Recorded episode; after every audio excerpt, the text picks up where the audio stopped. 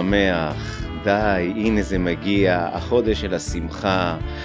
שמי עמי הניג'אר, מי שלא מכיר, שיכיר, אני קומיקאי, שחקן סטנדאפיסט, ממש לא פסיכולוג, לא קואוצ'ר. אז למה אני עושה את הפודקאסט הזה?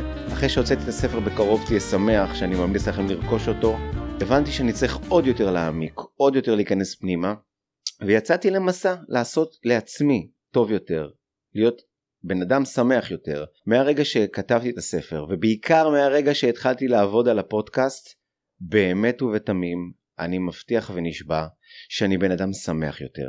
אז שווה ללמוד שווה להעמיק ושווה לתת מזון אמיתי לנפש שלנו. Uh, זהו אז גבירותיי ורבותיי היום אנחנו נמצאים במקום הגבוה ביותר של האינטלקטואליזציה של האינטליגנציה של כל המאנציה. אני נמצא גבירותיי ורבותיי בפירמידה מה הפירמידה? בפיק מה בפיזה באייפל של הלימודים האקדמיים. אנחנו נמצאים בבית ספר לפסיכולוגיה באוניברסיטת תל אביב ונמצא איתי פה לא פחות ולא יותר חבר גל שפס שהוא בעצם תגדיר את עצמך כי תכף אני אגיד שאתה דיקן ואני לא טוב בדברים האלה. חס וחלילה. אני ראש המגמה הקלינית בבית הספר למדעי הפסיכולוגיה באוניברסיטת תל אביב. הגעתי אחרי פוסט דוקטורט לאוניברסיטת תל אביב ב-2011 ו... ומ-2011 נכנסתי פה כאיש סגל ומ-2015 אני ראש המגמה הקלינית. רוב העבודה של כל מי שהוא איש סגל באוניברסיטה היא בעיקר מחקר ומחקר כולל כן להנחות סטודנטים וללמד אותם איך לעשות מחקר אבל אני גם מלמד, יש לי גם אה, קורסים שאני מלמד, אני מלמד קורס באישיות, אני מלמד קורס שהוא קשור בתחום שנדבר עליו היום. תראה, עשינו כבר כמה פודקאסטים עם פסיכולוגים, וכמובן שאנחנו נמשיך, וכל פעם אנחנו נמצא עוד זווית שקשורה לנפש ולשמחה, או למה שמעכב את השמחה. בוא תגיד לנו, על מה היום אנחנו הולכים לדבר? אז היום אנחנו הולכים לדבר, אני מקווה, על אה, ויסות רגשות, על איך אנשים מתמודדים עם הרגשות שלהם. וזה פעם ראשונה בעצם שאני שומע את צמד המילים ויסות רגשות. יש, יש וסת כמו באוטו, כמו במזגן, מה זה ויסות רגשות? יש מערכת כזאת, כמו כליות? יפה. קודם כל כן, אתה צודק, אה, ויסות רגשות, אפשר לחשוב על זה, יש ויכוח האם זה מערכת שהיא נפרדת מהמערכת שהתפקיד שלה לייצר רגשות, אבל יש בכל זאת הרבה אנשים שחושבים שכן, בדיוק כמו שאתה אומר, זה שיש מערכת אחת במוח שלנו ובגוף שלנו שהתפקיד שלה הוא לייצר את הרגשות שלנו, וזה כל מה שאנחנו מרגישים, יכולים להרגיש חרדה, יכולים להרגיש כעס, יכולים להרגיש שמחה וכולי. ויש מערכת אחרת שהתפקיד שלה הוא לווסת את הרגשות האלה, ולווסת זה אומר לשנות אותם, בכל דרך שהיא שונה ממה שהם היו עושים אם הם היו מתעוררים באופן טבעי. מה זאת אומרת? רוב מה שאנחנו רגילים לחשוב זה שלפעמים אני מרגיש חרדה או אני מרגיש עצוב מאוד ואני רוצה להפחית את הרגש הזה אז במקומות האלה הרבה פעמים תיכנס מערכת שהתפקיד שלה הוא לווסת ולהפחית את הרגש להרגיש פחות חרדה או פחות עצב או פחות כעס אבל יש גם מצבים שבהם אני רוצה לעשות אחרת, אני רוצה לעבוד הפוך. אני רוצה דווקא להגביר את הכעס שלי, אולי לפני שאני אה, רוצה לנהל משא ומתן. אז גם הדברים האלה יקראו ויסות רגשות, אבל אנחנו פה, אני מניח, שנדבר יותר על מה שאנשים רגילים אליו. שזה המצבים שבהם יש רגשות מסוימים, שבעוצמה מסוימת הם כבר פחות טובים לי, או פחות טובים למטרות שלי, ואז אני רוצה לנסות להתמודד איתם, לשלוט בהם, ולהפחית את ההשפעה שלהם.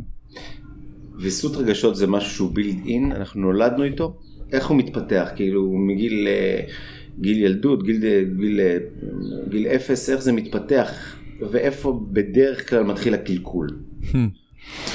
וואו. זו שאלה מצוינת, אני לא בטוח שיש עליה תשובה שכולם יודעים uh, מהי. אז בוא נאלתר, נאלתר. בסדר גמור. אבל בגדול כן, זאת מערכת כמו הרבה מערכות שיש לנו שהן אולי לא בשלות ברגע שאנחנו נולדים, אבל הן בהחלט קיימות שם, וזו מערכת שבהחלט יכולה להיות מושפעת מהרבה מאוד דברים שאנחנו נלמד, ובאמת בני אדם הם בגלל האופי ש, של היצור שהם, שהם נולדים מאוד חסרי אונים, אז גם את היכולת שלהם לווסת רגשות, הרבה מזה זה דברים שיכולים להיות, להירכש מהסביבה שלהם, ומההורים שלהם, ומחברים שלהם וכולי, אבל בגדול כן, כבר בגיל שלושה או ארבעה חודשים, תינוק למשל יכול להחליט אה, להזיז את המבט שלו ממשהו שמייצר רעש שמפחיד אותו, וחלק מהמטרה של זה יכולה להיות בהחלט כדי לווסת את הרגשות שלו, להפחית את החוויה שלו של חרדה או משהו כזה. אז רק כדי שאנחנו נבין ולא נשאר רק בגבוה, בואו בוא, בוא רגע ניקח ונבין דוגמאות. מה ההבדל בוויסות או אי ויסות רגשי אצל ילד, סלש תינוק, לבין מבוגר? מה, איך אני רואה שבן אדם, או איך אני מרגיש שפה משהו אפס בוויסות הרגשי לא עובד? כדוגמאות רגשיות. כן. אז אני חושב שלכל גיל יש, ה, יש אתגרים רגשיים. ומצבים שבהם רגשות, קודם כל בוא נגיד את זה, רגשות זה דבר שהוא מאוד מאוד אדפטיבי, אסור לשכוח את זה שלרגשות יש תפקיד נורא נורא חשוב. אם לא היה לנו רגשות לא היינו אה, יודעים לסמן ולזהות דברים שהם חשובים לנו ולפעול לטובת דברים שהם חשובים ומשמעותיים לנו, אבל בכל זאת יש לא מעט מצבים שבהם רגשות כבר מייצרים השפעה, שההשפעה היא לאו דווקא חיובית, ובמקומות כאלה זה בהחלט חשוב שתהיה לנו עוד מערכת שהתפקיד שלה יהיה לנסות להתמודד ולהפחית את ההשפעה שלהם או לשנות את ההשפעה שלהם וכולי. עכשיו אם תיקח את העניין הזה של מי ינקות, נכון, אז אה, גם לתינוקות מאוד מאוד צעירים יש הרבה מאוד אתגרים רגשיים. הרבה מאוד תסכולים, הרבה מצבים של רעב, מצבים של כאבים, אנחנו יודעים את זה מילדים שיש לנו נכון, יכולים להיות להם כאבי בטן שהם מאוד מאוד משמעותיים ויכולים לעורר בהם מצוקה מאוד מאוד גדולה. רעב הוא דבר שמצוקה כי הם לא בהכרח יודעים שעכשיו יגיע אליהם בקבוק החלב או ההזנה. אז כבר לתינוקות מאוד מאוד צעירים יש כל מיני אתגרים רגשיים. לילדים ככל שהם גדלים יש עוד אתגרים שמצטרפים, דברים של תסכול, דברים של חוסר הצלחה, דברים של כעס, דברים של אה, פוגעים אחד בשני וכולי, והאתגרים האלה הולכים ונאספים ככל שאנחנו גדלים. לתינוקות קטנים יש מערכת שהיא באמת יותר אה, פשוטה כדי להתמודד עם רגשות. כל החלק הזה של, של המוח, של נקרא הקורטקס הפרונטלי והפרפרונטלי, הוא משהו שמתפתח בערך אה, עד גיל 5-6 זה משהו שהוא לא מפותח יחסית, זאת אומרת שמהגילאים של בערך 6-7 אז ילדים כבר מתחילים להיות מסוגלים להשתמש בדרכים יותר מתוחכמות כדי להתמודד עם הרגשות שלהם. ומבוגרים, איך, אני, איך, איך רואים, נגיד אה, בא לך פציינט ואתה, איך, איך מבינים שהוא סובל, או איך אני יודע שאני סובל מאי ויסות רגשי, איך זה מתבטא? כן. אז פה אני לא יודע אם כדאי שניכנס לזה, נראה אם נרצה, אבל אחד מהדברים שחשוב כן לעשות זה להבין שלא כל מי שבא עם איזה שהם בעיות רגשיות, יש לו בעיה בוויסות רגשי. אוקיי? אז נגיד אם באמת מגיע ילד לטיפול ויש לילד הזה התקפי זעם, או מגיע מבוגר עם התקפי זעם, או מגיע מבוגר עם, או מבוגרת עם בעיה במצב הרוח, חוויה של דיכאון או חרדה, אז זה עדיין לא אומר שיש להם בעיה בוויסות רגשי, באיך שהם מתמודדים עם רגשות. והדרך לחשוב על זה היא שכמו שאמרתי קודם, יש לנו את שתי המערכות האלו. אוקיי? מערכת אחת זה המערכת שהתפקיד שלה הוא לייצר רגש. אם אוקיי. נרצה לחשוב זה קצת כמו המערכת כזאת של כמו הגז באוטו, כמו מה שאנחנו לוחצים על הגז עם האוטו. ויכול להיות שחלק מהאנשים שמגיעים אלינו עם בעיות רגשיות, המערכת של הגז שלהם היא לוחצת יותר, יותר מדי חזק. כי זה okay. אוקיי. משהו מילדות, אה, אופי. זה יכול להיות מולד, זה יכול להתפתח עם הזמן, אבל זה לא בהכרח קשור לוויסות רגש. זה אומר שאיך שהמערכת שמייצרת את הרגש שלהם, היא פועלת למשל בצורה שהיא אה, חזקה מאוד, אוקיי? מצד שני, יכול בהחלט להיות שאם יש מישהו עם התקפי חרדה או עם בעיות במצב רוח וכולי, שיש לו גם בעיה במערכת שהתפקיד שלה הוא לנסות לווסת רגשות. שזה אתה יכול לחשוב על זה ברכב, כמו המערכת שצריכה לעשות ברקס. אז נכון שאתה היית אתמול במוסך אה, כמה וכמה שעות ויכלו אז יכול היה להיות שהמוסכניק היה אומר לך תקשיב יש לך בעיה במערכת של הגז ויכול להיות שהוא היה אומר לך יש לך בעיה במערכת של הברקס ויכול להיות שיש לך גם בעיה בשתי המערכות גם יחד אבל צריך להבין שלא כל מי שמגיע עם בעיה רגשית יש לו בעיה בוויסות רגש אולי יש לו בעיה במערכת שמייצרת רגש וזאת מערכת זאת אחרת. זאת אומרת כדוגמה אם למשל אני מפחד ממשהו אז הגז לחוץ עכשיו על הפחד שזה דבר טבעי אבל אם הברקס אה, לא עובד אז הפחד יכול להפוך להיות אה, יהפוך את עצמו לחרדה או לדאגה מתמשכת, כי הברקס לא תיחם את מה שבעצם הגז עשה, אוקיי? זה, זה, זה, זה נכון פחות או יותר? אז זה נכון מאוד, זה, זה באמת המקרה שאנחנו כנראה נרצה להרחיב עליו, והוא, והוא מה, אה, המקרה שבו בעצם יש בעיה בוויסות רגשות. אבל תחשוב, אנחנו מכירים אנשים כאלה, שיש אנשים שהדוושה של הגז שלהם גם לא נלחצת נורא נורא חזק. הם לא מתעצבנים יותר מדי, מלכתחילה. זה לא שהם כל הזמן מנסים לווסת את. את הכעס שלהם. הם אנשים שפחות מתעצבנים, נכון? יש כאלה אנשים שאנחנו מכירים. נכון? או אנשים שהם לא, הם, הם, חרדה זה לא דבר נורא נורא חזק אצלם. אז האנשים האלה זה לאו דווקא שהם מווסתים נורא טוב את הרגשות שלהם, אלא יכול להיות שהמערכות האלה שהתפקיד שלהם לייצר את הכעס ולייצר את החרדה, הם לא, הגז שם לא נלחץ נורא נורא חזק. אז זה מקרה אחר, שבו הבן אדם הזה הוא לא איזה וסת על, אלא יש לו, הוא לא, המערכת של הייצור שלו היא לא כזאת שעובדת נורא נורא חזק. מצד שני, כמו שאתה אומר, יש בהחלט הרבה מאוד בעיות שהבעיה שם, או הקושי שם, הוא במערכת הזאת של הברקס. זאת אומרת, מתעורר אצלם כעס, מתעוררת חרדה, אבל הם לא מצליחים להפחית את ההשפעה שלה, או להפחית את, ה, את העוצמה של הכעס הזה, או החרדה הזאת, או מצב הרוח הזה, ואז גם להם יכול, יכולים להיות כל מיני קשיים. אז בעצם אנחנו רואים פה שתי דוגמאות. דוגמה אחת, שאני יכול להיות בעל שכל דבר מקפיץ אותי. נכון. אמ, אם האישה אומרת ככה הילדים אוכלים בצורה מסוימת אני שנייה קופץ קופץ קראטה ומגיב בצורה לפעמים גם לא פרופורציונלית כי הגז הולך עד הסוף בדיוק. אוקיי מצד שני אני יכול להיות מישהו שהכל עובר כביכול לידי אוקיי אז זה שני סוגי אנשים ובכל זאת אם אני מגיע אליך לאבחון איך אתה ואני עולים על זה שזה לא משהו שהוא בסדר, חלק מהאופי זה בסדר, זה יחסית בסדר, או רק הגז עובד, או הברקס לא תקין, לעומת זה שאנחנו מבינים שיש פה כבר משהו לאכרוני, אני לא יודע איך מגדירים את זה, אבל יש פה בעיה, שיש לי בעיה בוויסות רגשי. איך יודעים? כי אני מניח שאפשר גם לטעות בהבחנה. תמיד אפשר לטעות, בכל תחום אפשר לטעות. גם, ב, גם המוסכניק שהיית אצלו אתמול יכול לטעות, נגיד שהוא עושה את הטעות הזאת לא בכוונה, אה, וגם רופאים טועים, וגם פסיכולוגים טועים, וכל האנשים טועים, וכמובן שאנחנו רוצים מאוד לצמצם את הטעויות האלה. אז אני חושב שיש שני דברים שעושים כשמגיע מטופל או משהו כזה. אחד זה באמת אפשר לנסות לאמוד את הסימפטומים שיש לו, ולראות האם יש לו איזושהי הפרעה, שהיא כמובן קודם כל פוגעת בו ופוגעת באיכות החיים שלו וכולי. ואת זה אפשר לעשות גם עם ספר האבחנות הפסיכיאטרי, ובאמת לתת הבחנה. הבן אדם הזה סובל מדיכאון, או הבן אדם הזה סובל מהפרעת חרדה כזו או אחרת, אוקיי? אז זה כן משהו שעושים, כמו שאמרתי קודם, זה עדיין לא אומר שיש לבן אדם הזה בעיה בוויסות הרגשות שלו, נכון? עכשיו לגבי הוויסות רגשות זה כבר משהו שהוא יותר מורכב, יש בהחלט הרבה מאוד דברים שדווקא במחקר אנחנו עושים לא מעט, ושם אנחנו מנסים לראות איך להבין עד כמה בן אדם, למשל כשהוא נדרש לווסת את הרגשות שלו, כמה הוא מצליח. או, אנחנו יכולים לראות, ואנחנו אולי נדבר על זה אחר כך, לנו יש מודל כזה שהוא יותר רחב של מה זה אומר ויסות רגשות. ובמודל הזה שלנו יש בעצם ארבעה שלבים שקשורים לוויסות רגשות. אחד, זה היכולת בכלל לזהות את הצורך לווסת את הרגשות.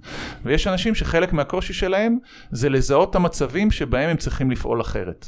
או בהם הם צריכים לעשות להפחית את הכעס, או להפחית את החרדה וכולי. ויש שהם הם מאתרים את הדברים האלה למשל בדיליי. הם רק שעה לתוך ההתקף חרדה שלהם מבינים שהם רגע צריכים לעשות עם זה משהו. או רק אחרי שהם התפרצו והתפוצצו וכולי וכולי וכולי, הם מזהים שאולי הם היו צריכים לעשות משהו, ולא מזהים מראש את הדברים האלה שמתחילים להתעורר כדי אולי לנסות אה, להשפיע עליהם. אז שלב אחד שיכול להיות, להיות בו בעיות נקרא זיהוי. זיהוי הצורך לווסת את הרגשות. גם אם זיהיתי נכון שאני צריך לווסת את הרגשות, עכשיו אני צריך לבחור בין האפשרויות שיש לי. אנחנו נדבר אולי אחר כך על כל מיני דרכים שיש כדי לווסת רגשות, אבל אתה יכול לחשוב על זה כעל הארגז כלים שיש לכל בן אדם. מה הדבר שהכי מתלוננים עליו? כי בן אדם כשהוא מגיע אליך, הרי המילה ויסות רגשות זה מילה פסיכולוגית, או מילה אקדמאית, או מילה מחקרית. נכון. אני לא יכול להגיד לאשתי, תשמעי נשמה, אני יש לי, נראה לי שיש לי בעיה בוויסות. הלך לי הווסת. מה, כשמגיע אליך מטופל, על מה הוא מתלונן? או מה מפריע לו בדרך כלל? איזה רגש? כן, אז זה תלוי באמת בקשיים, יש כל מיני דברים שמגיעים. קודם כל, שוב, לא נסבך יותר מדי, אבל לפעמים, אם מדובר בילדים, לא תמיד מי שמגיע ומי שרוצה בטיפול זה בהכרח הילד, לפעמים המסגרת מפנה אותו, נכון? אבל בגדול, הרבה פעמים מדברים על איזשהו משהו שיש איזה שהם רגשות מסוימים. למשל, בדרך כלל זה כמו חרדה, כמו עצב, או זה יכול להיות באמת בצדדים שהם יותר מוחצנים, כמו כעס אה, והתמודדות עם תסכול, שבהם מגיעים עם איזושהי עוצמה מסוימת, שנראה שהיא פוגעת בה, פוגע, היא גם נהיית כרונית יחסית, זאת אומרת היא לא משהו רגעי, והוא פוגע בתפקוד ופוגע ב-well-being שלי. עכשיו לגבי ההיבטים של הוויסות, שזה אנחנו חלק מהדברים שאנחנו מתחילים לברר עם הזמן, גם לזה לפעמים לאנשים כן יש מודעות, הם אומרים אני לא כל כך יודע איך לשלוט בכעס הזה שלי, או אני לא כל כך יודע איך לשלוט בחרדה שלי, או אני לא כל כך יודע איך לנסות להפחית את העצב שיש לי. יש אנשים שיותר מודעים לדברים האלה, אז הם לא קוראים לזה וסת והם לא בהכרח אה, אה, משתמשים במושגים האלה, אבל אנשים הרבה פעמים כן יודעים להגיד, אה, ברגע שמשהו מתחיל, אני לא כל כך יודע איך להתנהל איתו, לא כל כך יודע איך להתמודד איתו, אני מחפש כלים. אז לפני שנעשה את הניטור, בוא רגע נדבר, אני עכשיו מגיע אליך, יש לי שתי בעיות, הבעיה האחת שאני בן אדם עצבני, קופץ לי כל הזמן, והבעיה השנייה שאני, יש לי עניין של... אה, מחשבות, לחץ, כל הזמן אני חי בשתי העולמות האלה. איך אתה כמאבחן יודע שא', אה, אני אולי, יש לי בעיה ויסות רגשית, ומה אתה, איזה, איזה דברים, איזה, בוא נמלא את הארגז כלים, כי אין לי כליאה, הכל ריק אצלי, אין לי מושג מה לעשות. אני יודע שיש דבר כזה כדורים, אני יודע שיש דבר כזה מדיטציה, מה, מה לעשות דוקטור? אז קודם כל אה, הדברים שאתה יודע שקיימים הם בהחלט יכולים לעזור ללא מעט בעיות, גם, גם טיפול פסיכיאטרי הוא בהחלט משהו שיכול להיות אה, מאוד מאוד להועיל במגוון של הפרעות של מצב רוח, בטח ובטח כשהמצב הוא יותר אה, חמור, אבל גם אם לא, בהחלט אופציה שהיא סופר לגיטימית ויכולה מאוד מאוד לסייע. וכשאתה מדבר על מדיטציה אתה כבר כן מדבר על דברים שהם יותר פסיכולוגיים פחות ביולוגיים כמו הפתרונות שהם פתרונות היותר פסיכיאטריים של תרופות. ושם חלק מהדברים שאפשר ללמוד זה באמת את הדברים שקשורים בוויסות רגשי ואנחנו אני חושב צריכים רגע להיכנס באמת לאיזה דרכים יש לנו כדי להתמודד עם הרגשות שלנו ואחרי שנבין איזה דרכים יש לנו כדאי אולי להבין איזה דרך יכולה להתאים עבור איזה מצב. אז בוא ניכנס. אז אפשר לחלק את הדרכים שיש לנו להתמודד עם רגשות לכל, בכל מיני צורות, אבל דרך אחת שאנחנו במעבדה שלנו מוצאים אותה כמאוד uh, טובה בשביל להבין הרבה מאוד דברים, זה ציר כזה של עד כמה אני במגע בכלל עם הרגשות כשאני מנסה לווסת אותם. בצד אחד זה, יש את מה שנקרא disengagement, ניסיונות שלנו להתנתק מהרגש.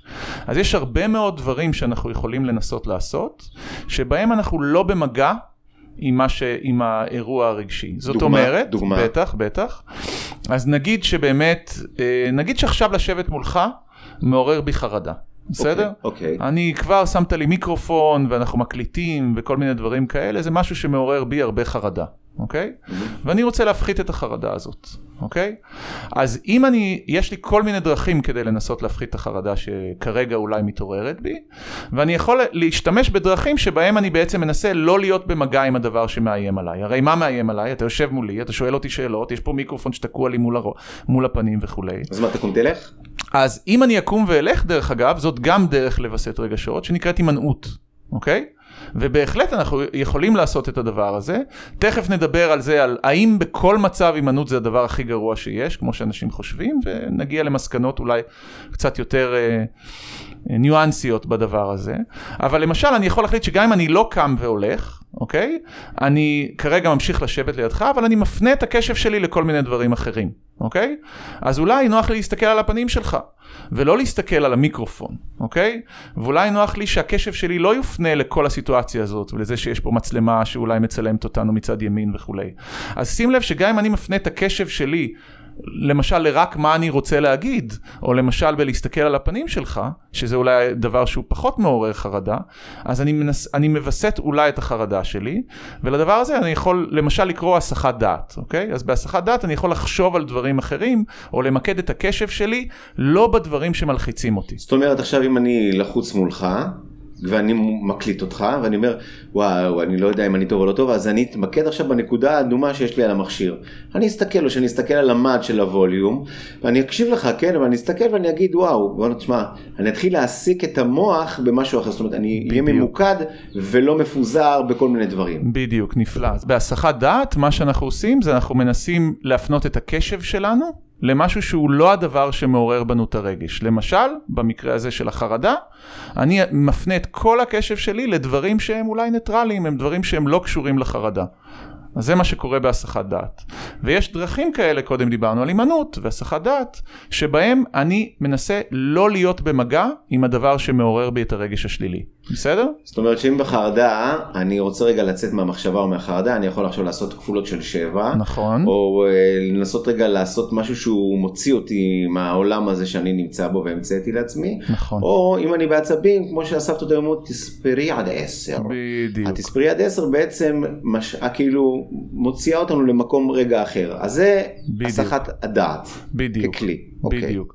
ולהוסיף עוד דוגמה ממה שאתה דיברת קודם, אנחנו אולי לא חושבים על זה הרבה פעמים ככה, אבל יכול להיות שחלק מהרכיב במיינדפולנס אפילו, שדיברת עליו קודם, שבו אני ממקד את הקשב שלי בנשימה שלי, אוקיי? Mm. זה גם אולי סוג של הסחת דעת מהמחשבות השליליות שיש לי, או מהסיטואציה שכרגע אני נמצא בה ומעוררת בי חרדה. אז יש המון דרכים להפנות את הקשב שלנו לדבר שהוא לא הדבר שמאיים עלינו, או לא הדבר שמעורר בנו את הרגשות השליליים, ואנחנו תכף נדבר מה היתרונות של דרכים כאלו, וגם מה החסרונות שלהם, כי לכל דבר יש יתרונות וחסרונות.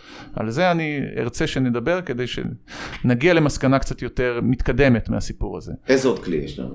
אבל איזה עוד כלים יש לנו? אז בצד השני, גם אם אני במגע עם מה שמעורר בי חרדה, אוקיי? אני עדיין למשל יכול לנסות לשנות את המשמעות שלו ולהפחית את המשמעות השלילית. בוא ניקח את הדוגמה שאנחנו בתוכה כרגע. אוקיי.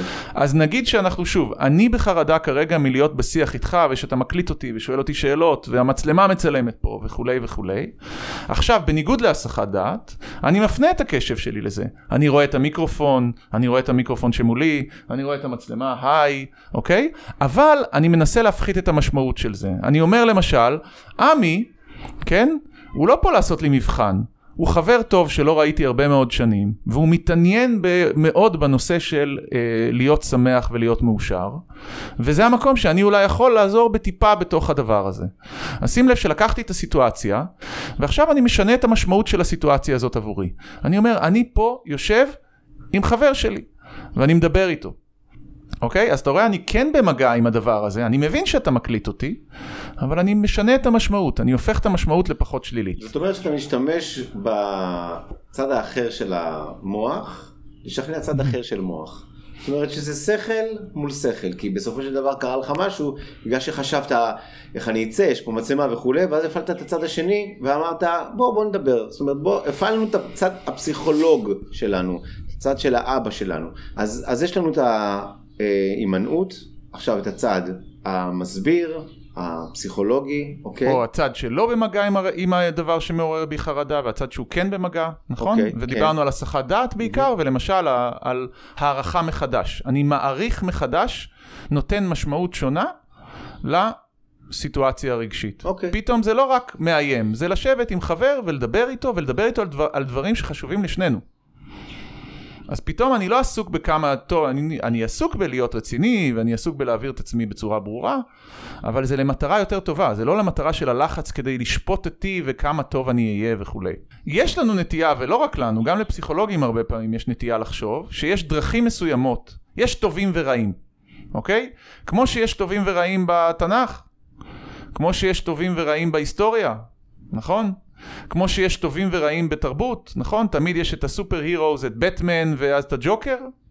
אנחנו נוטים גם לחשוב ולחלק את העולם של ויסות רגשי, הרבה פעמים, לחשוב שיש דרכים מסוימות להתמודד שהן טובות, ודרכים אחרות שהן לא טובות, אוקיי?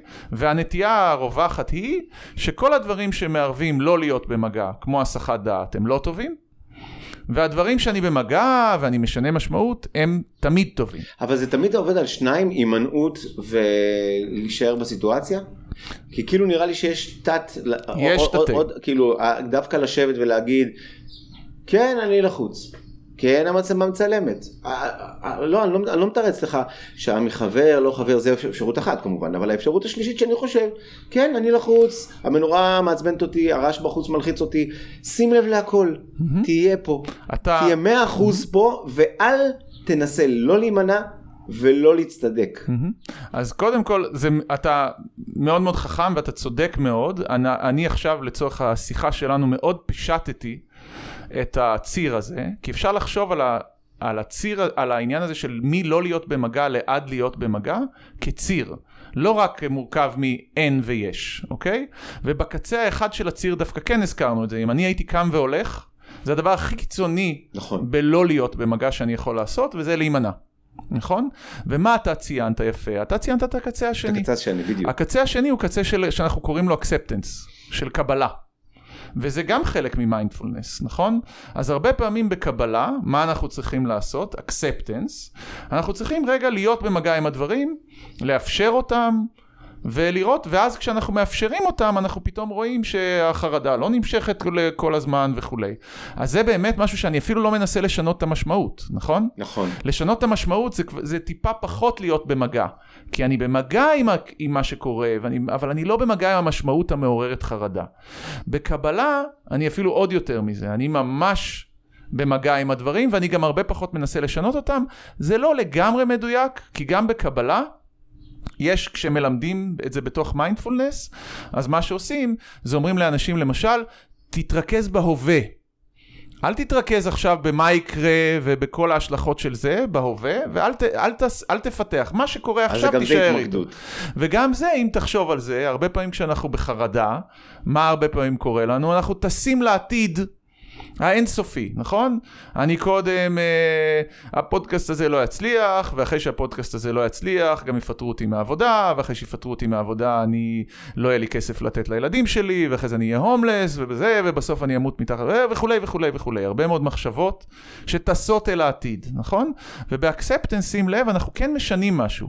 דרך אגב, אם לא היינו משנים כלום, אז זה לא היה ויסות רגשי, זה היה פשוט להרגיש. וזה גם בסדר. יש הרבה מאוד מצבים שבהם אנחנו לא צריכים לווסת את הרגשות שלנו. אוקיי? אנחנו פשוט צריכים לחוות את הרגשות. אבל יש הרבה מצבים אחרים שבהם ויסות יכול לעזור. אז קבלה, אתה מאוד מאוד צודק, היא בקצה Mm, של אוקיי. להיות במגע, אבל היא עדיין מהאי ויסות, כי היא עדיין מערבת איזשהו שינוי. להתמקד בהווה, והרבה פעמים בקבלה אומרים, תאמץ עמדה סקרנית. כן, נכון? נכון. עמדה סקרנית, שים לב עוד פעם, היא עמדה עמדה סקרנית. מנוגדת לחרדה. עמדה חווייתית. נכון, אני עוד פעם, המון, יש לי המון כבוד לזה, אבל שים לב שזה זה כבר ויסות. כי בחרדה יש משהו לא סקרני, יש משהו מאוד דטרמיניסטי, נכון? גם בעצב מאוד גדול. אז בעצב אנחנו הרבה פעמים הולכים מאוד אחורה בזמן, נכון? כל מה שקרה לי וכמה אני נתקע על זה וכולי וכולי וכולי. ראיתי גם, נכון, היה לך פודקאסט אחד על רומינציות ועל דברים כאלה. אז שם אנחנו לא נשארים בהווה, הרבה פעמים עם הרגשות, ואנחנו גם לא, אה, לא מאמצים עמדה סקרנית. אז אקספטנס, אתה צודק, הוא בקצה, של להיות במגע, הוא יותר מהערכה מחדש, אבל הוא גם מערב ויסות. בגלל מה שאמרנו, כי הוא מערב את השינויים האלה. אני נשאר בהווה ואני נשאר סקרן. זה לא קל. זה ויסות. זה גם ויסות. אז איך אני יודע במה להשתמש? מעולה. אז עכשיו, זה יש לנו המון המון מחקר על הדברים האלה. אה, ספר, ספר לי קצת על המחקר. לא, בטח, אז אני, אני לא אלאה, כי אני יודע שמי שהקהל של זה הוא לאו דווקא הקהל שמעניין אותו כל הגרפים והדברים שאנחנו מפרסמים במאמרים, אבל אני כן אגיד משהו שאני חושב שהוא כן יכול לעזור, כדי לראות איך, למה האוניברסיטה במקומות האלה והמחקר כן יכולים להיות חשובים, כי אנחנו באמת מתאפשר לנו לעשות משהו נורא נורא נקי במעבדה. אוקיי? מה זה אומר נקי במעבדה? זה אומר שבמעבדה שלנו אנחנו יכולים לעורר רגשות אצל אנשים, אנחנו עושים את זה במגוון של צורות, מראים לאנשים תמונות רגשיות, מראים להם סרטים שמעוררים רגשות, לפעמים יש סיטואציות אפילו של, אה, אה, שוב זה הכל אתי ו- וכולי, אבל אנשים אפילו יש להם, הם יכולים לקבל איזשהו שוק חשמלי. אוקיי. אה, לא בעוצמה שמובילה לנזק ברקמה, אבל בהחלט משהו שמעורר חרדה. אז יש לנו הרבה מאוד דרכים לייצר במעבדה באופן די נקי רגשות ולמדוד אותם. מה שאנחנו עוד אוהבים לעשות במעבדה זה ללמד אנשים איך לווסת את הרגשות. למשל, אני ממש יכול, כמו שדיברנו פה, ללמד אנשים לעשות הסחת דעת ולהפנות את הקשב שלהם לדברים אחרים לגמרי. ואני יכול למשל ללמד אותם לעשות הערכה מחדש. ולמשל להגיד להם, הנה, אתה רואה את התמונה הזאת של אה, ילד בוכה? אז תתמקד בה בהערכה מחדש, אבל תחשוב שלמשל הילד הזה כרגע בוכה, ועצם זה שהוא בוכה זה מה שיגרום להורים שלו לבוא ולעזור לו. אוקיי? אז פה אני משנה את המשמעות והופך אותה לפחות שלילית. אז אחרי שאנחנו מלמדים את הדבר, את, את הדברים האלה, אנחנו יכולים אחרי זה לבדוק כמה טוב ומתי טוב לעשות כל אחת מהדרכים האלה. אז בחלק מהדברים שאנחנו נרצה להעריך יכולת, אנחנו יכולים להגיד לאנשים במצבים מסוימים, פה תעשה הסחת דעת, פה תחווה באופן טבעי, פה תעשה הערכה מחדש, ויכולים לראות גם איפה הם מדווחים לנו שהם מרגישים פחות גרוע, איך נראית הפעילות האוטונומית שלהם, האם הם מזיעים פחות ויש להם פחות מוליכות של האור והקצב לב שלהם יורד וכולי. ואנחנו גם הרבה מאוד משתמשים באלקטרופיזיולוגיה, שזה הפעילות החשמלית של המוח, להבין גם עד כמה המוח מאבד בעין את הגירוי הרגשי והאם אתה מצליח להפחית את העיבוד ואיך זה קשור להרגשה שלך, ואנחנו גם עושים שיתופי פעולה ועושים גם neuroimaging, זאת אומרת שלראות האם למשל כתוצאה מדרך ויסות אחת אתה מצליח להפחית את הפעילות באמיגדלה שלך, באזור הלימבי הרגשי הראשוני הזה, יותר מאשר באמצעות דרך אחרת. זה מדהים מה שאתה מספר, זה נשמע לי כמו מדע בדיוני, אבל לפני שנכנסתי בשער פה באוניברסיטה שמעתי חדשות, okay. אוקיי. ובחדשות אמרו לקראת סוף החדשות שיש פריצת דרך משמעותית בטיפול בהלומי קרב, mm. על ידי חדר לחץ. Mm. זה קצת מזכיר לי את מה שאתה אומר, mm. אני לא יודע איך זה בדיוק עובד, אבל מסתבר כשמכניסים הלומי קרב לחדר לחץ, ומתרגלים איתם כנראה, או אני לא יודע בדיוק איך הדבר הזה עובד, ובאופן גורף ומשמעותי. לפני שעה שמעתי. פריצה עולמית. ישראלית, איך לטפל בעלומים, גם בשיטה, זה שיטה, זה, זה דרך מעבדה, כי אתה לא עכשיו, אה, אז, אז זה מופלא. אז, אז מה בעצם עם כל מה שניסיתם במעבדה, שזה באמת בתנאים... סטרילים. סטרילים. מה, אני יודע שיש ויכוחים אה, בין חוקרים לחוקרים, אבל מה הדבר שהוא יחסית תגליתי? החלק שאני חושב שהוא יותר חדש זה ה... לשבור את הדבר הזה של הטוב והרע, שהוא היה מאוד מאוד שכיח, גם בקרב מדענים וגם בקרב פסיכולוגים קליניים, שחשבו שבאמת הדברים שמערבים חוסר עיבוד וחוסר מגע עם הרגשות, כמו הימנעות או כמו הסחת דעת, זה דברים שהם לא טובים לנו, לא טובים תמיד. ודברים כמו להיות במגע, כמו הערכה מחדש, או כמו אקספטנס, זה דברים שהם תמיד טובים לנו. זה משהו שגם חוקרים חשבו הרבה זמן, וגם פסיכולוגים חשבו הרבה זמן, וחלק מהפרוטוקולים של הטיפול היו גם כן כאלה, ש... מה יכול להיות גרם לבעיות של אנשים? זה שהם לא היו במגע עם דברים. ומה צריך להיות? הטיפול באנשים בהתאם, מן הסתם, אם מה שגרם להם זה משהו שלא להיות במגע, אז מה שהם צריכים להיות זה רק יותר במגע עם דברים, נכון? ואז נוביל לשיפור. עכשיו זה לא שאני אומר שלהיות במגע זה דבר גרוע, אני רק אומר שאנחנו צריכים נורא, הדרך שאנחנו עובדים איתה במעבדה זה להבין איך האסטרטגיות, איך הדרכים האלה עובדות וברגע שאתה מבין איך משהו עובד אז לכל דבר יש פרופיל של מחיר ותועלת. נכון? כי אתה מבין מה היתרונות של משהו ומה החסרונות של משהו. וספציפית לגבי מה שאנחנו מדברים עכשיו, יש שני יתרונות משמעותיים. יתרונות, שים לב, לא חסרונות, אוקיי? יתרון אחד זה שהם יעילים מאוד בהפחתה של רגשות בעוצמה מאוד מאוד מאוד גבוהה. דווקא במצבים שבהם הרגש שלנו מאוד מאוד, מאוד, מאוד עוצמתי, יותר קשה לנו להיות במגע עם זה, ולנסות לשנות את המשמעות. למה? כי מה שעושה הסחת דעת, לפחות בטווח הקצר, תכף נדבר על זה, אבל הסחת דעת היא בעצם, היא לא בתחרות ישירה עם התוכן. היא אתה מנסה לעשות משהו שהוא אחר. בהערכה מחדש לעומת זאת, שים לב מה קורה.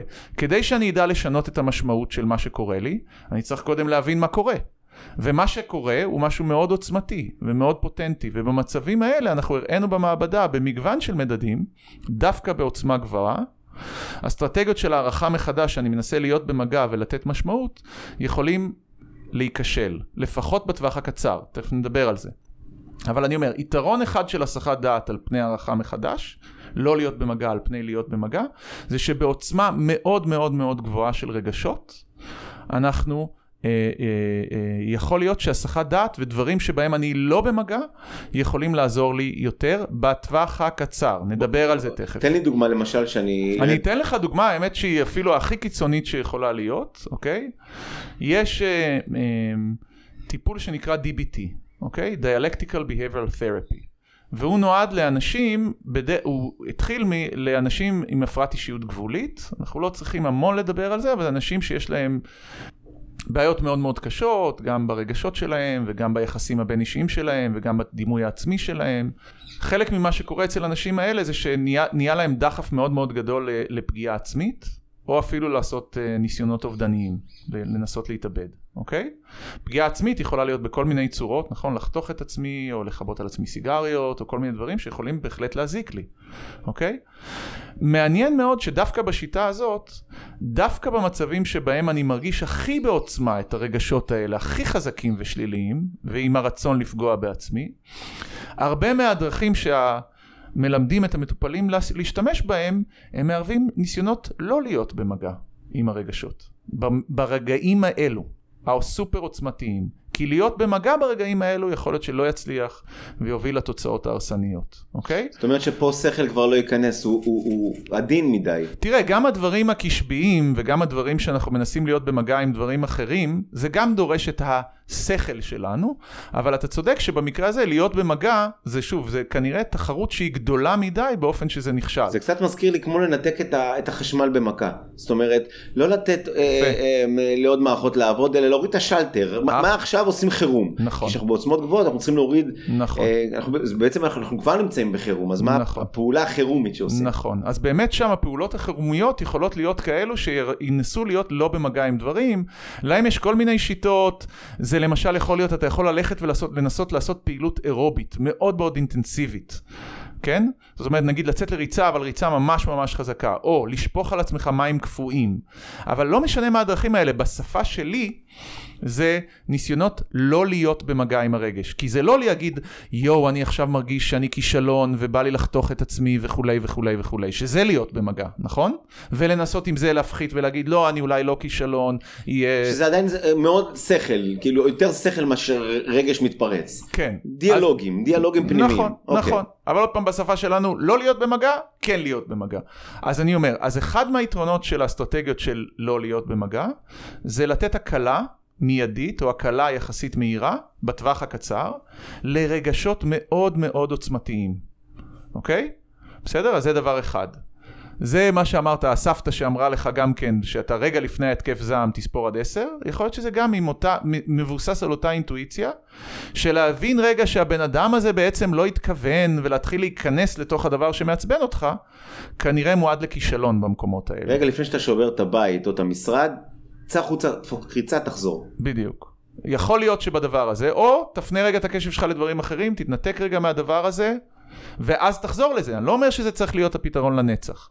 אוקיי. Okay. יתרון שני שיש לאסטרטגיות האלה של הלא להיות במגע, זה שהם דורשים פחות משאבים, וזה אולי קשור ללמה הם מצליחים דווקא ברגעים האלה של uh, עוצמה גבוהה.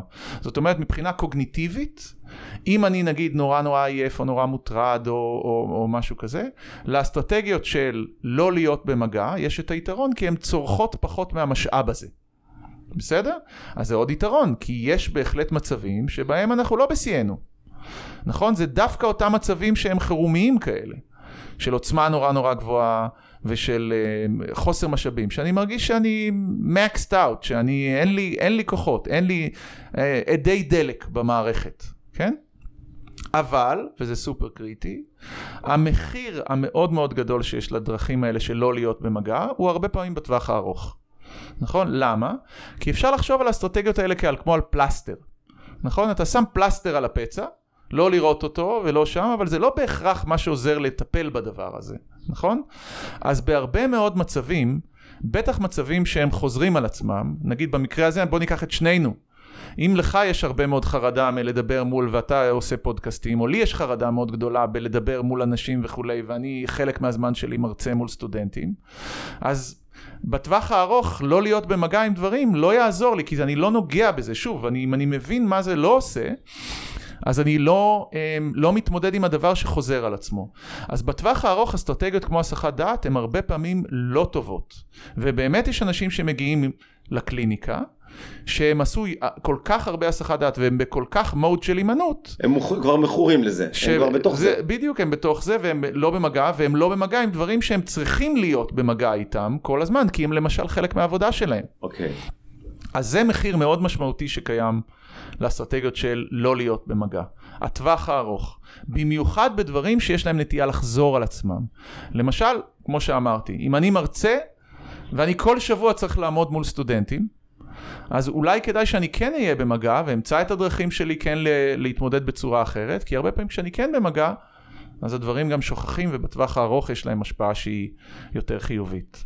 אז האסטרטגיות של כן להיות במגע, אפשר לחשוב עליהן כעל תמונת ראי של אלה שלא היו במגע. זאת אומרת, כל פעם שאני אשתמש בכלי, ואיזה כלי you name it, אני צריך להבין שהכלי הזה יש בו כוח לרפא ולפצוע. זה הכל במינונים, כמו כל דבר בחיים. נכון. גם בספורט, גם בכדורים, גם נכון. נכון. בהנאות, בהכל. נכון. אוקיי. אנחנו רק מקווים שאנחנו יכולים רק, לא רק להגיד את הדבר הזה, ה-new age הזה, כל דבר יש בו טוב ורע, אלא להגיד גם למה דברים הם טובים ורעים ומה הם הדברים הטובים הרעים, אוקיי? אז ברור שאנשים שונים יכולים להגיב שונה, ואני עכשיו מייצר הכללות. אבל כל תחום שבו יש תיאוריות יש הכללות, מכלילים ל- לרוב, גם ברפואה זה ככה, נכון? אם אתה בא אז אתה תקבל טיפול תרופתי מסוג מסוים, לא, אולי היום מנסים כן להתקדם עם זה ולהביא לרפואה מותאמת אישית, אבל זה עוד לא שם.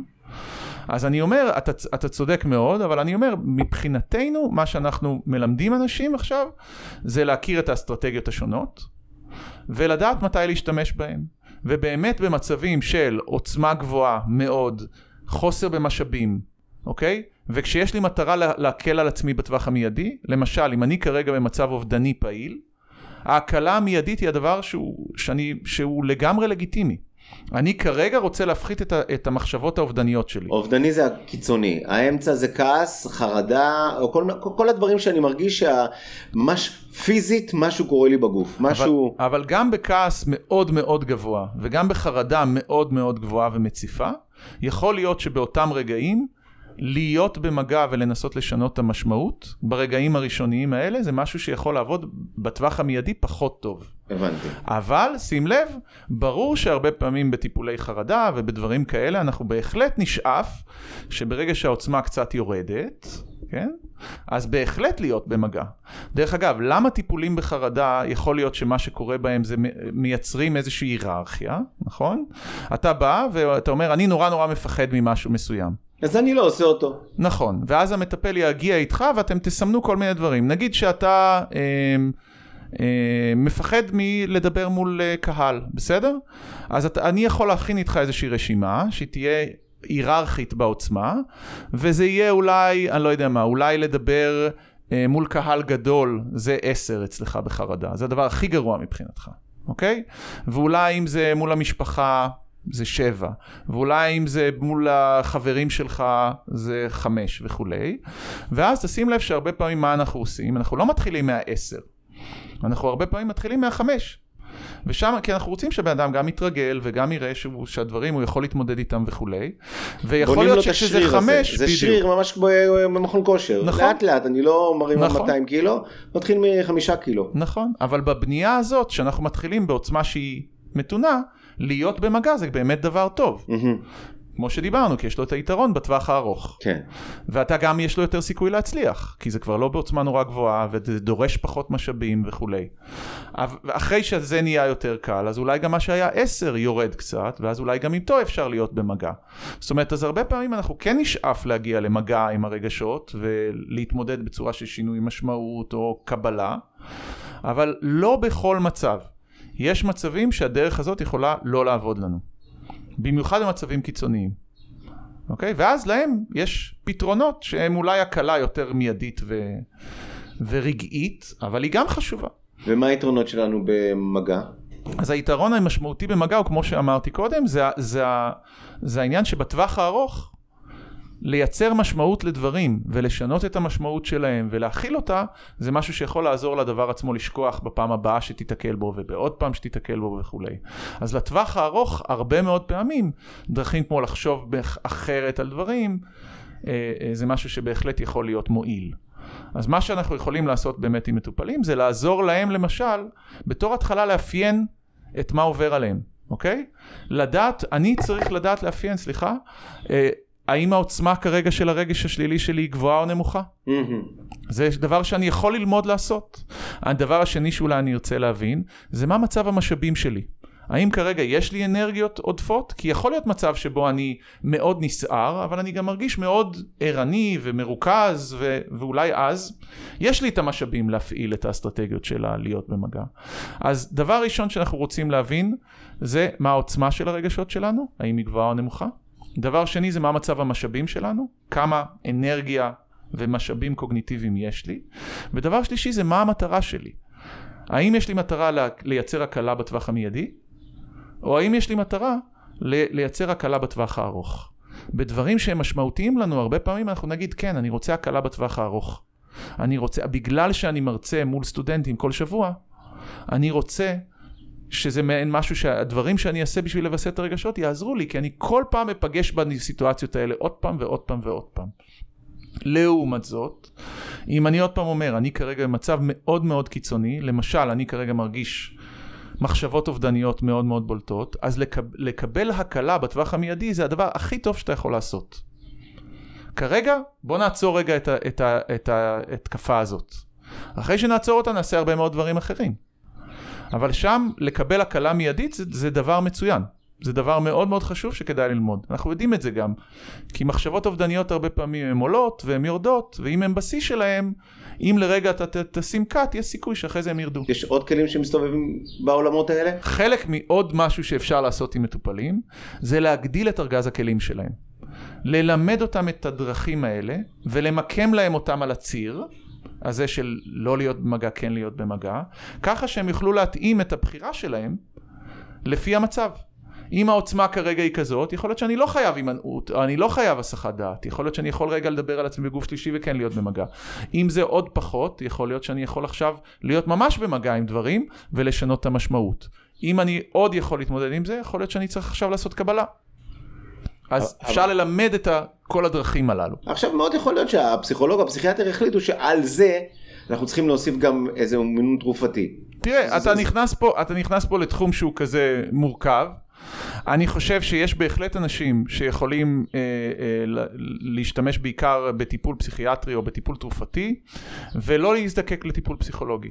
ויש אנשים שיכולים להיעזר בטיפול פסיכולוגי ולא להיעזר בטיפול פסיכיאטרי ויש אנשים שזה גם נהדר שיכולים להיעזר גם וגם. צריך, צריך גם להבין שבסוף יש פה גם בני אדם ולבני אדם יש רצונות ויש את המוטיבציות שלהם, נכון, את הצרכים שלהם. נכון, די, אין לי כוח. לא רוצה שללכת לפסיכולוג כל שבוע ושהוא יחפור לי ואני אחפור לו, זה לא מדבר אליי, אוקיי? וזה לגיטימי, עוד פעם, אני, אין לי לא, טענות. לא, גם צריכים מעבר לפסיכולוג גם משמעת עצמית מאוד גבוהה. נכון, להתחיל נכון. להתחיל לתחזק את כל הכלים נכון, האלה. נכון. עזוב, לא, נכון. זה לא מתאים תמיד. נכון, אוקיי. ומצד שני יש לך גם את האנשים שהם נורא נורא אנטי ונורא נורא מפחדים מטיפול תרופתי, גם כאלה יש, נכון? שאומרים חס וחלילה, רק לא. כמובן שאני אה, לא מצדד בשיטה הזאת וחושב שזה יכול מאוד מאוד לעזור במגוון של, של, של בעיות, אבל יש אנשים שהם נורא נורא מפחדים מזה. זה ישנה לי את המוח וזה יכבה אותי וזה יעשה כך. עכשיו, דרך אגב, לפעמים גם באמת יש, זה לא שאין תופעות לוואי, נכון? אז אנשים הם מורכבים, לפעמים אתה גם בוחר בשיטת הטיפול גם בהתאם למה שהבן אדם מעדיף ורוצה. אוקיי? השאלה היא מה עוזר הכי טוב למה, זה תלוי, תלוי בבעיה ותלוי בקשיים. אני אגיד ככה, אני בהחלט חושב שאפשר לש... להפחית את העוצמה של רגשות באמצעות כדורים ובאמצעות תרופות. ואפשר ללמד בהחלט ויסות רגשות באמצעים פסיכולוגיים. אני חושב שבסופו של דבר אנשים צריכים לראות את מה שמתאים להם ו- ו- ולבחור, ושוב, יש אולי אוכלוסיות שלהם יכול להתאים יותר משהו אחד ממשהו אחר, יש ניסו לעשות עבודות כאלה, לא יודע כמה הם, אה, למשל עד כמה, אתה זוכר את הגז והברקס שלנו? Mm-hmm. אז אפשר להזמין אנשים למעבדה ולשים, שהם יהיו ב-MRI, בסדר?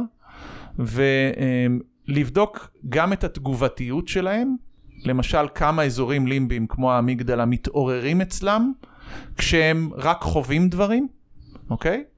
וגם לראות כמה החלק הפרפרונטלי שלהם פעיל כשהם מנסים לווסת, אוקיי? אז אתה יכול לחשוב על זה ש... אה, זה אותו מערכת, זה כמו הבדיקה של הגז והברקס. כאילו קצת לנסות לאפיין האם אצל האנש, הבן אדם הספציפי הזה יש יותר בעיה עם הגז, האמיגדלה פועלת יותר מדי, או בעיה עם הברקס, האזור, האזורים הפרפרונטליים פועלים פחות מדי. אוקיי? זה כמובן הפשטה וזה הרבה יותר מורכב מזה, אבל באמת הם ניסו אה, קצת לאפיין, ויכול להיות שאנשים שיש להם פעילות מוגברת באמיגדלה, להם דווקא טיפול תרופתי יכול יותר לעזור, ויכול להיות שיש אנשים שהבעיה שלהם היא דווקא בפעילות הפרפרונטלית הנמוכה, הברקס, אז טיפול פסיכולוגי יכול לעזור, שמכוון ויסות רגשי. אבל אין משהו שהוא... אה... בי פאר בהחלטה, פה אה, אי אפשר להימנע, חייבים כדור, כאילו טיפול תרופתי. אי אפשר, אין, אה, הוא פה חייב טיפול תרופתי, אין מה לדבר על הכלים כרגע. אז אני אומר, כן, יש, יש הפרעות שבהן בוודאי הטיפול התרופתי הוא הקו ראשון, מה שאנחנו okay. אוקיי. נקרא לו, אוקיי? אני חושב שכל מיני דברים שקשורים בהפרעות בחשיבה, אה, סכיזופרניה והפרעות בחשיבה אחרות, טיפול תרופתי הוא ברור שהוא must. ב, אה, בהפרעה ביפולרית, הרבה, הרבה מאוד פעמים טיפול תרופתי הוא, נכון, מניה דיפרסיה, אוקיי? אה, אבל אני עוד פעם אומר, גם בהפרעות חרדה וגם בהפרעות מצב רוח, יש טיפול תרופתי שהוא עוזר. זאת אומרת, אבל שם אבל זה כבר... אבל יש גם טיפול פסיכולוגי שעוזר, ודרך נכון. אגב, גם לבן אדם עם הפרעות החשיבה, יכול להיות שלצד זה שהוא ייקח טיפול תרופתי, יהיו הרבה מאוד דברים פסיכולוגיים שהוא יעבוד עליהם עם פסיכולוג, ושהם יעזרו לו עוד יותר.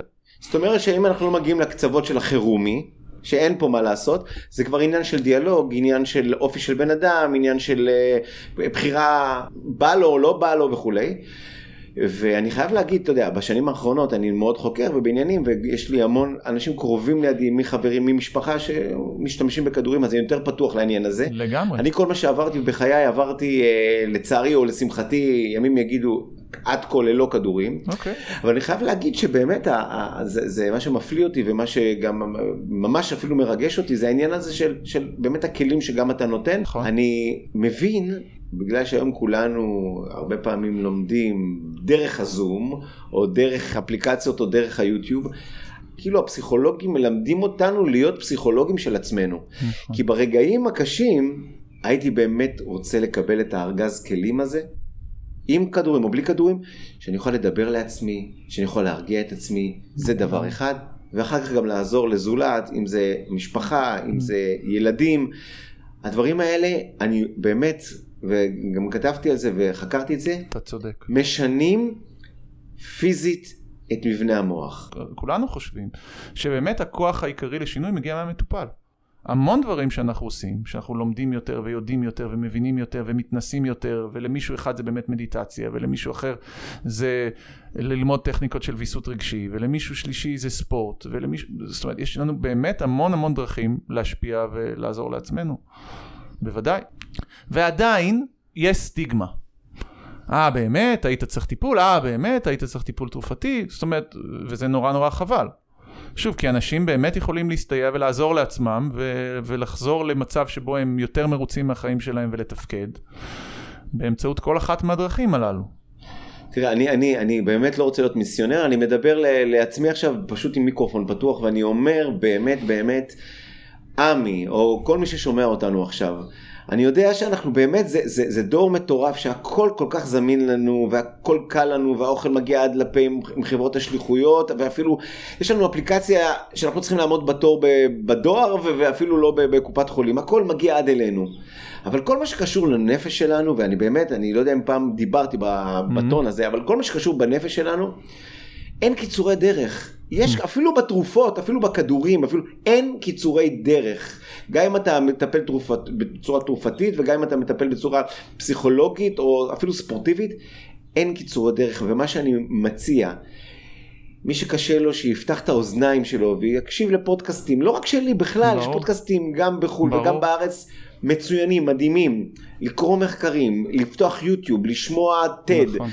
באמת כדי לראות שאנחנו הרבה יותר ממה שאנחנו חושבים, אפשר לעשות לעצמנו לגמרי. חיים. עזוב רגע שמחה, עזוב רגע אושר.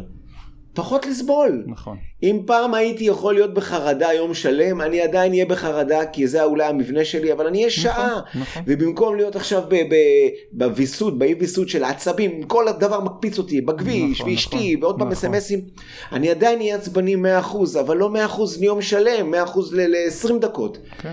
וזה לא קורה, אין פה ארי פוטר ואין פה קיצורי דרך, עוד הקשבה ועוד האזנה ועוד אה, כלי, ובסוף אני פותח את הארגז הזה, לגמרי. ואני יודע האם עכשיו זה הזמן לקחת כדור, האם הזמן זה לנשום, לצאת החוצה. נכון.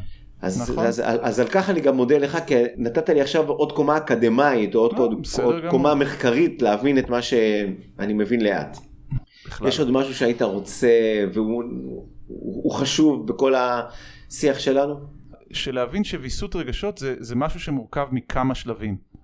זה לא רק עכשיו באמצע התקף החרדה מה אני עושה כדי להתמודד.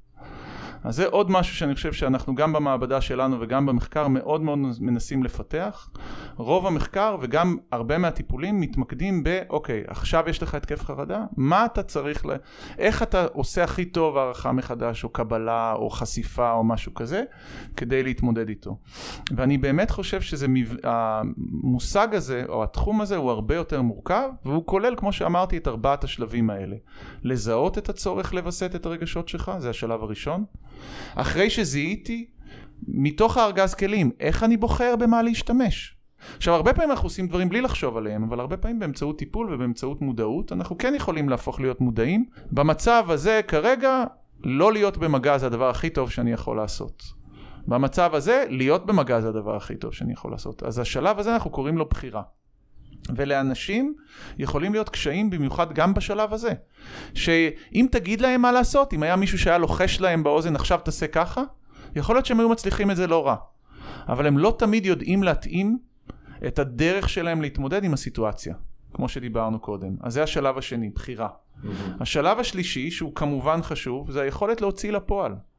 עכשיו שאני כבר מתמודד מול התקפת החרדה ואני מנסה לעשות הערכה מחדש ולחשוב על זה אחרת, יש דרכים יותר טובות לעשות את זה מדרכים אחרות. מה עובד טוב בשבילי? אז בהחלט זה הדבר הקלאסי שתמיד דיברו עליו. בתוך התקף החרדה, כשאתה כבר מנסה לעשות הערכה מחדש, מה הכי טוב יעבוד בשבילך? או כשאתה מנסה להסיח את הדעת, מה הכי טוב לעמי יעזור להסיח את הדעת? אז השלב השלישי החשוב הזה הוא להוציא לפועל, והוא גם חשוב.